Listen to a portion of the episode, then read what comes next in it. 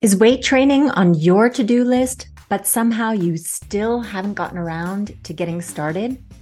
I get it, it's intimidating. It's stepping out of your comfort zone, but wouldn't it be great to finally do it and start looking and feeling younger and stronger? I have the answer for you. My new Strong for Summer group coaching program. I've got six spaces in this unique eight week weight training Kickstarter where I'm going to be helping you get started weight training either at home or the weight room, your choice, so you can get stronger in time for summer. If you're interested in learning more, reach out to me in Instagram in my DMs or send me an email at lynn at befitafter40.com. The information is in the show notes. So, when you're online, you see all kinds of promotions of before and after pictures, people who have done these transformations. And you may be wondering, hey, can I actually do that? Can that happen to me? So, today we're going to be talking about the factors that affect what kind of a transformation you yourself will get and so you can better judge whether it's realistic for you to expect the same kind of transformation you're seeing online and how quickly you can expect a transformation for yourself. And actually, this topic is so big that I'm splitting this into two podcasts. So it'll be this week's podcast and next week's podcast to cover all the bases.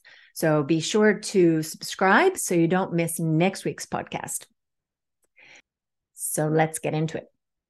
All right. So let's start with the things that you actually don't have a whole lot of control of.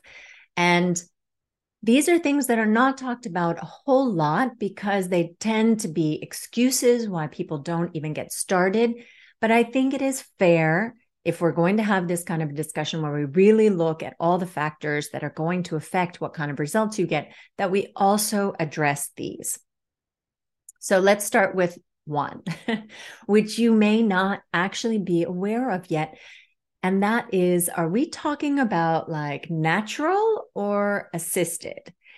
I think it is becoming far, far more common for people who are into bodybuilding and competing and these kinds of things to be using aids, let's say. And Unfortunately, they are not talking about it very openly.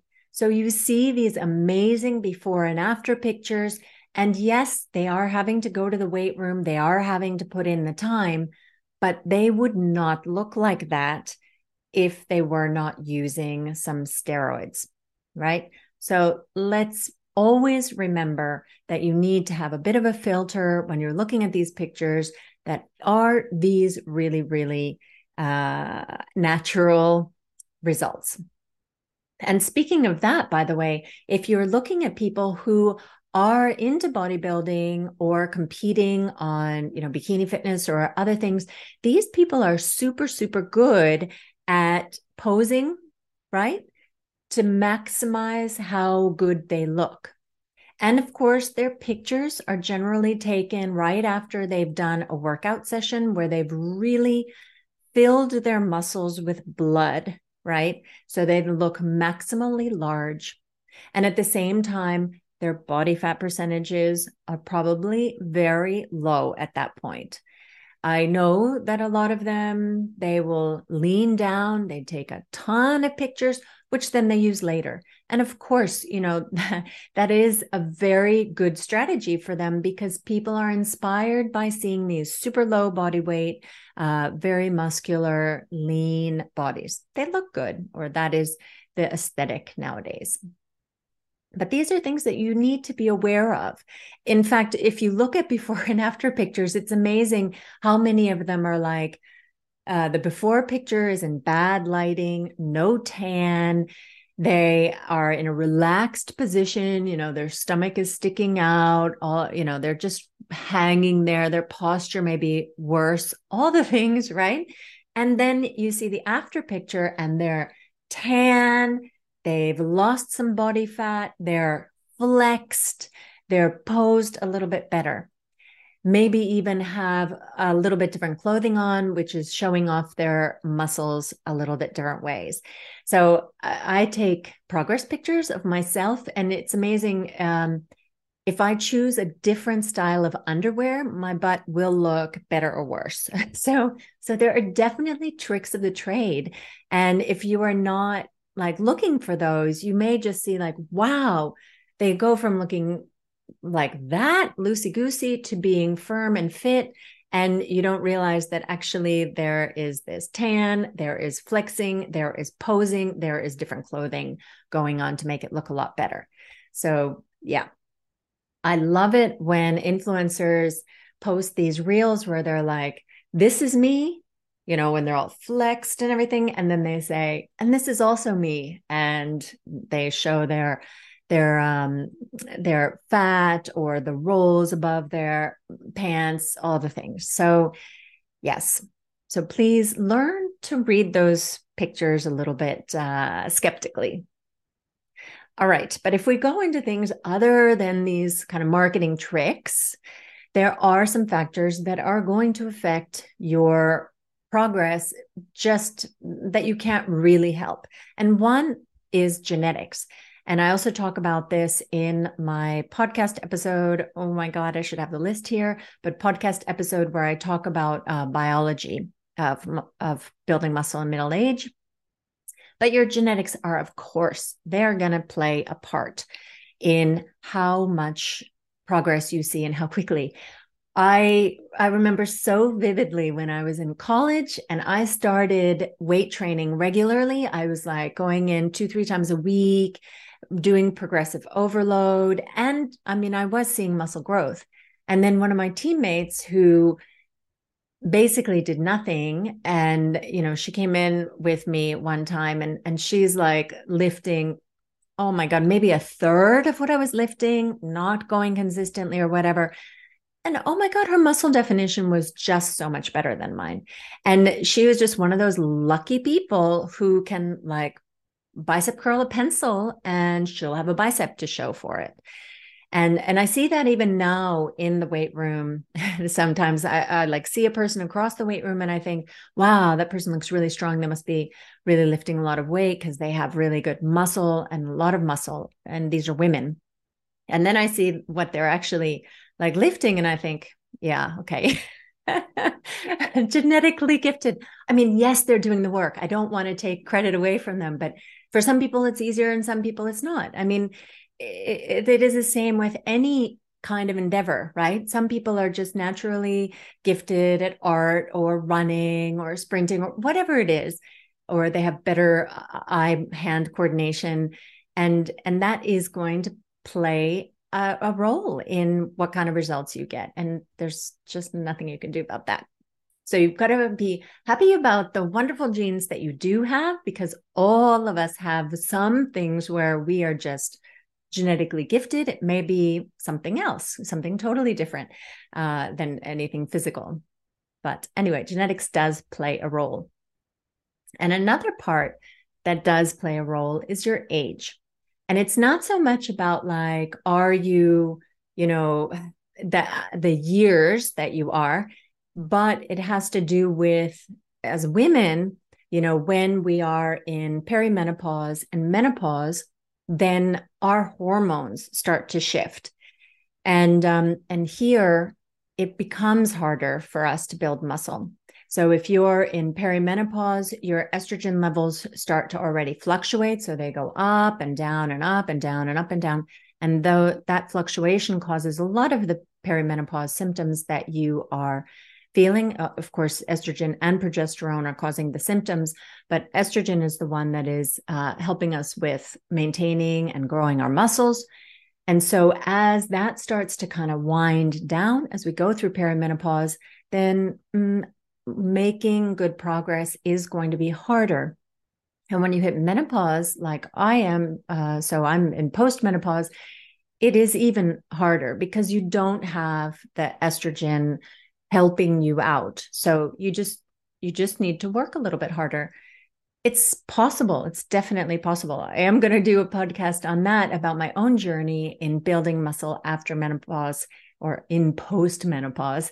Um, and uh, it is possible, but it is going to be harder. So even if I see, I'm 52. So if I see an influencer who, or somebody on Instagram who is, let's say 55 and has had some sort of progress, I always am like, okay, well, she may be 55, but she might not even, you know, she might only be in perimenopause. So she still has her estrogen helping her.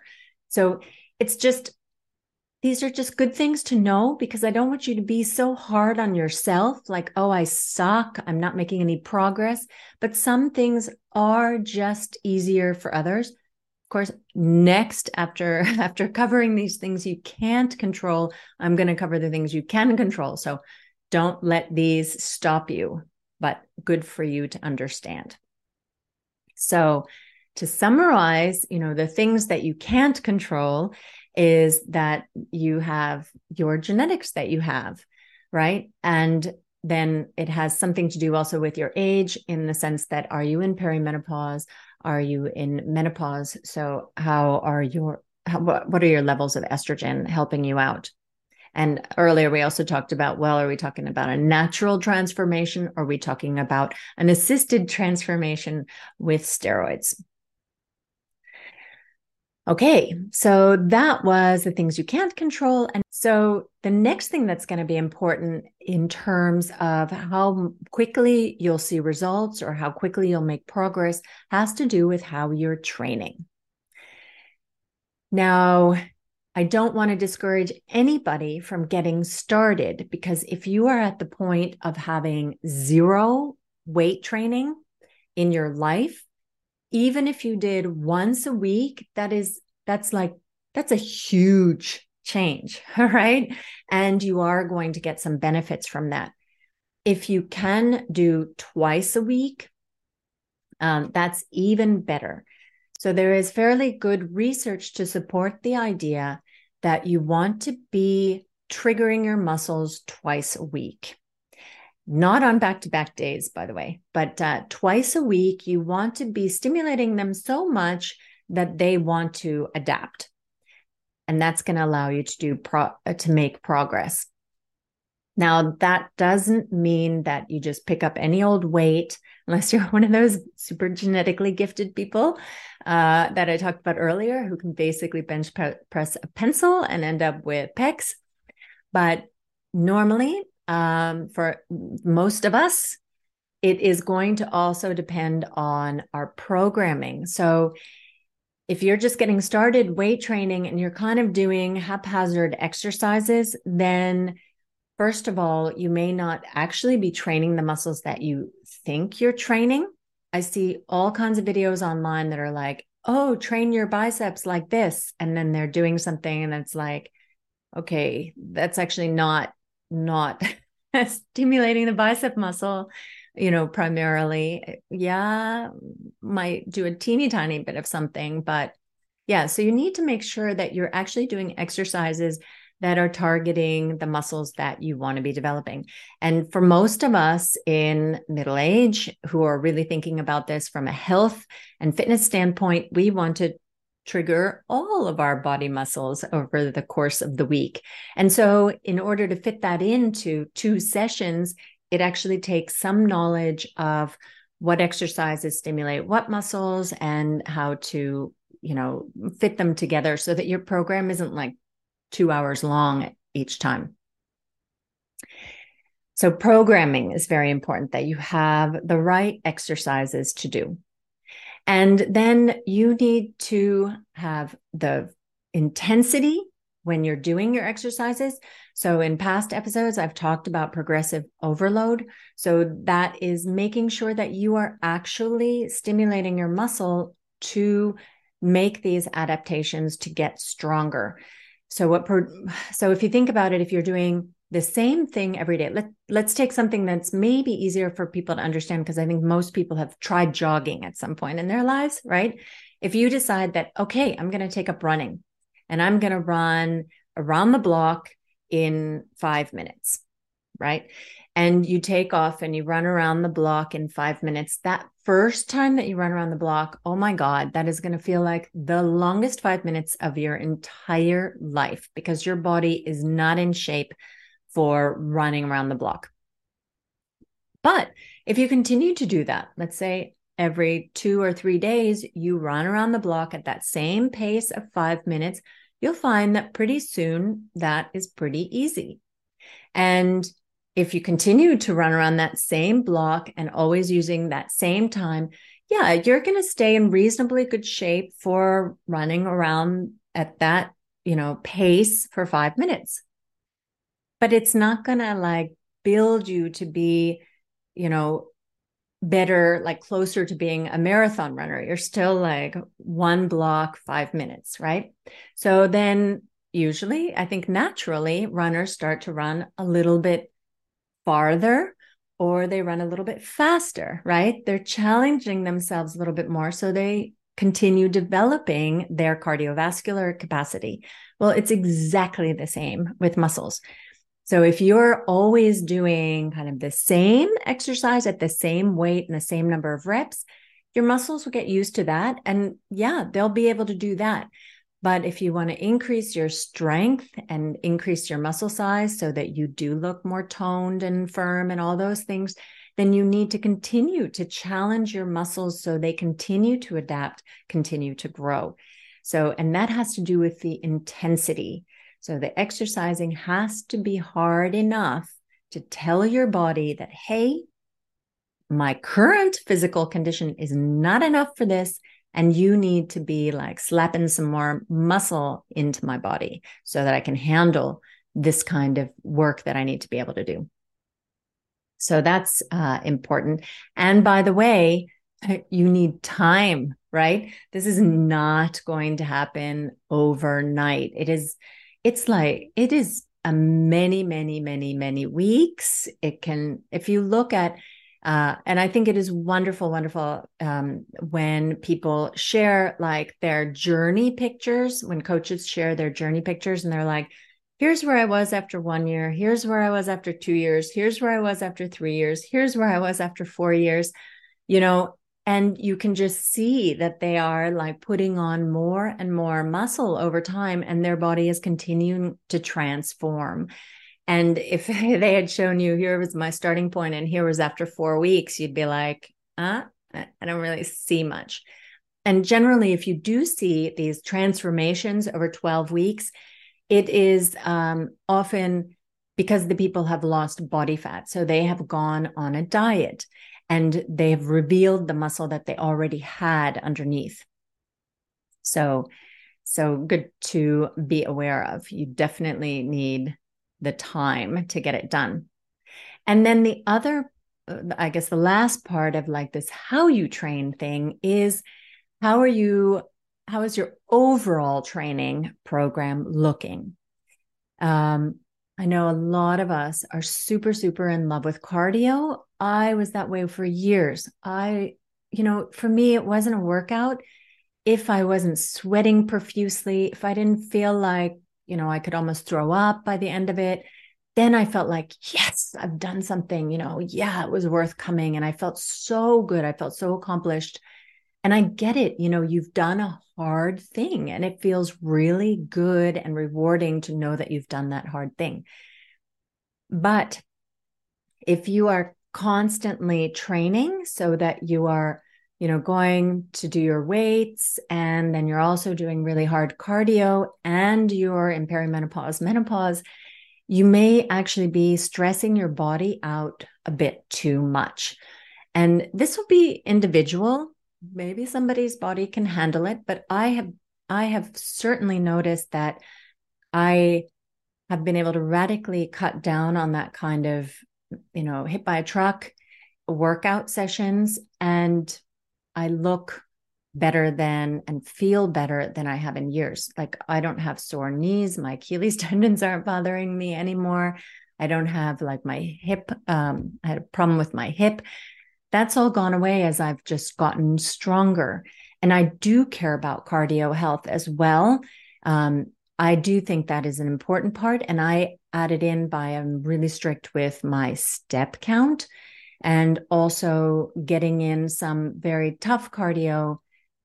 Well, this year's aim is once a week, but it's been about once every two weeks. But I, I am very conscious of my heart health and and uh, that'll be the thing that I probably add in a little bit more as time goes on.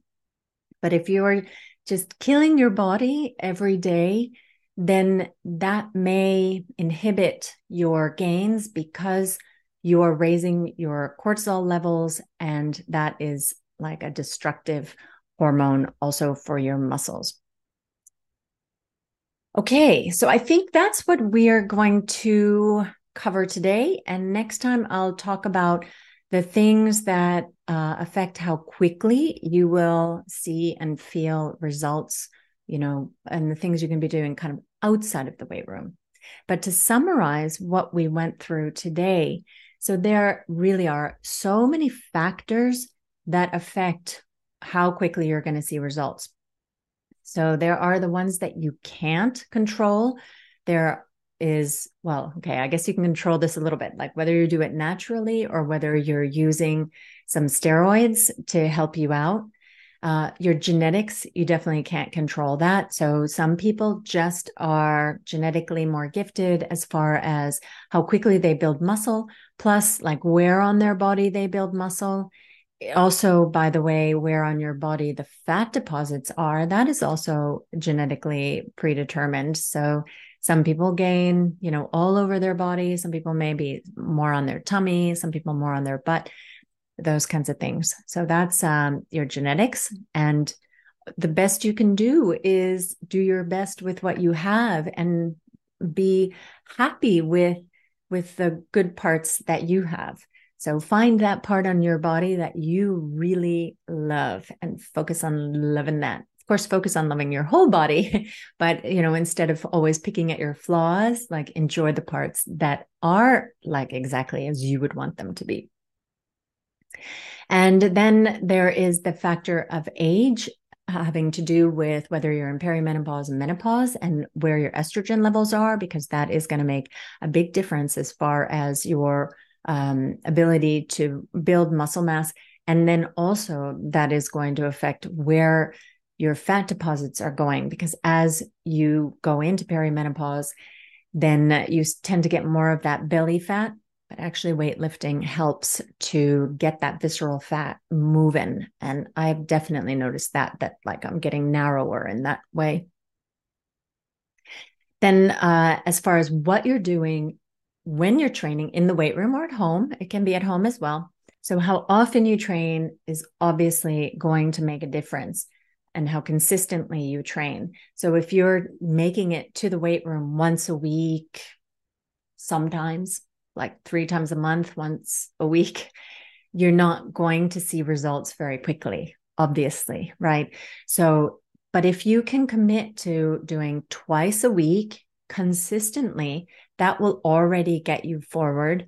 The best results that I've seen have been when you're training four times a week.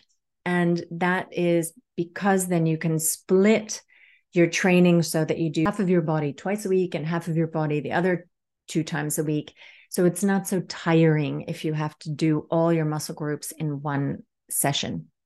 So you're able to have the level of intensity so that you're, you know, able to actually stimulate that muscle growth. And um, and that has a lot to do with the programming. So that's something that I can definitely help with is hey, I only have two days a week, or sometimes I have two days a week, sometimes I have four days a week. You know, how should I design my program so that I make progress over time? You know, that's the kind of thing that I can definitely help with. For myself, what I have um, designed is where I have an upper lower body split and I work out normally four days a week so that I'm doing upper body twice a week, lower body twice a week. But I do have busy weeks when I have the kids. So I'm divorced. I have the kids half the time. So when I have the kids, I have a lot more driving or, you know, I need to cook dinner more and all this kind of thing. So so then I may schedule my week so I only go 3 times a week. So I have my upper body day, my lower body day, and then I have a third session plan, which it's a full body session. So, how often you can go and having good programming so that you make the most of, out of your time there is going to be important. And finally, you know, making sure that you're not shoving a whole bunch of cardio in everywhere and really tiring out your body. And that will also affect, you know, how good your weight training sessions are. It affects it the other way around too. I remember uh, I did a really tough lower body workout one Wednesday, and then I tried to go, or I did go to my dance class on Thursday, which is a very high intensity dance class where you really need to use your legs and jump and be quick and all this. And I was like, okay, maybe I won't be doing these, you know, on back to back days because my legs were, they were really pretty tired. They weren't sore, they were just super tired. I could see, I could feel, did not have any bounce in my stride that day. Okay, so that's it for this time. And next week, we will be talking about the factors outside of the weight room that will help determine how quickly you will see and feel results. Till then, happy training. Thank you so much for listening to this episode of 40 Plus Fitness for Women. If you're enjoying the podcast and want to show your appreciation, please hit the subscribe button. That helps me to reach more listeners because it signals to the podcast algorithm gods that this is a good show. Talk to you next week.